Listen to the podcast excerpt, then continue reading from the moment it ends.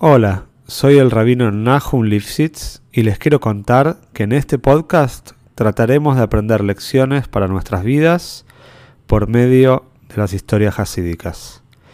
Sabemos que uno de los pilares en nuestro servicio a Shem es trabajar con nuestras cualidades y nuestra naturaleza.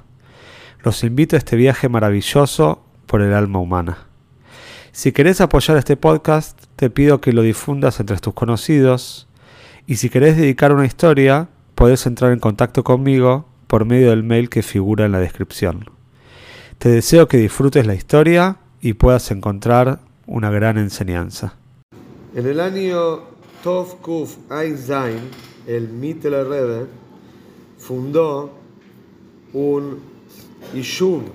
Yishuv quiere decir un asentamiento de Hasidim en la ciudad de Hebrón, en Eretz Israel. Y para eso mandó bastantes familias de Rusia para que se vayan a vivir a Eretz Israel e inclusive le ordenó a Hasidim ya de Chabad que vivían en la ciudad de Tiberias y en la ciudad de Sfaz que se vayan a vivir a Hebrón. Estos Hasidim todavía habían llegado la época del Alter Rebbe. El Mitre de Rebbe compró un shul en Hebrón que se llama el shul de Abraham Vino. Y este shul está en la parte de Hebrón que ocupan los Yehudim. ¿Y por qué este shul se llama Abraham Vino? Vamos a ver la historia ahora. Hace cientos de años vivía en Hebrón solamente nueve Yehudim. Solo nueve una época en la historia que había realmente tan poquitos Yehudim. Durante la semana ni siquiera tenían minyan para hacer Davener y solamente en Chávez llegaban Yehudim de otros lados para completar minyan y, que puedan hacer Davener en Chávez con minyan.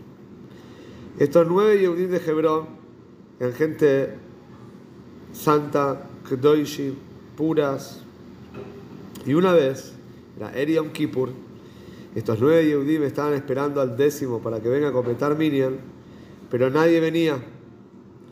Y ellos sabían que los Yehudim que vivían en los poblados cercanos, que siempre llevaban todos los Shabosim, seguramente se fueron a Jerusalén para pasar Yom Kippur y no iban a llegar a Hebron. Imagínense que estos Yehudim estaban muy mal, estaban tristes, ¿Cómo puede ser que si llaves tenemos Minyan y Yom Kippur no tengamos Minyan? Estaban muy, muy acongojados, no sabían lo que hacer.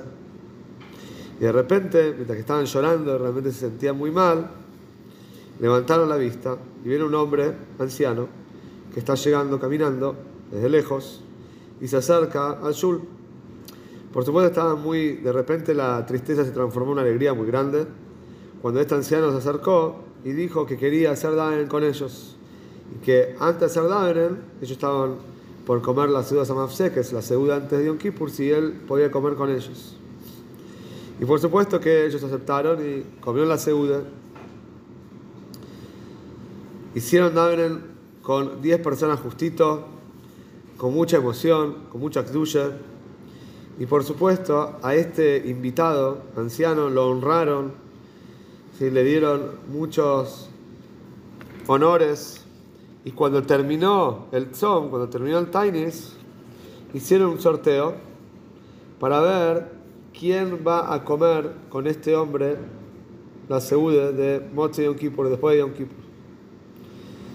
Hicieron el sorteo y el sorteo salió ganador, el Hazen de la Keile, el, uno de los nueve que era el Hazen de Yom Kippur, él salió sorteado y él ganó que también esta persona, aparte de ser el Hadan, también era el Shamesh del Shul. Por supuesto, él, como las otras ocho personas, los nueve que vivían en Hebron, dijimos, eran tzadikim. El Hazen y este invitado fueron juntos desde el Shul hasta la casa del Hazen. Y cuando estaban por acercarse a la casa de este hombre, del Hazen, de repente este invitado anciano desapareció.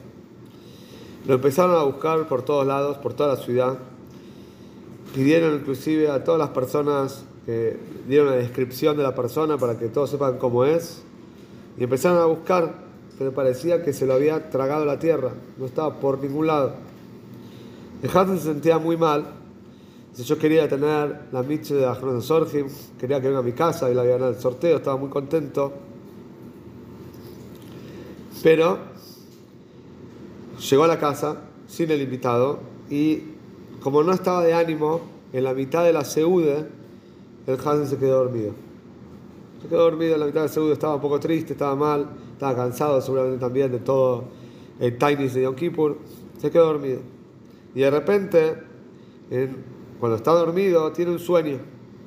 Y en el sueño lo ve al anciano delante de él y le dice, no te pongas mal, no te entristezcas, yo soy Abromo Vino.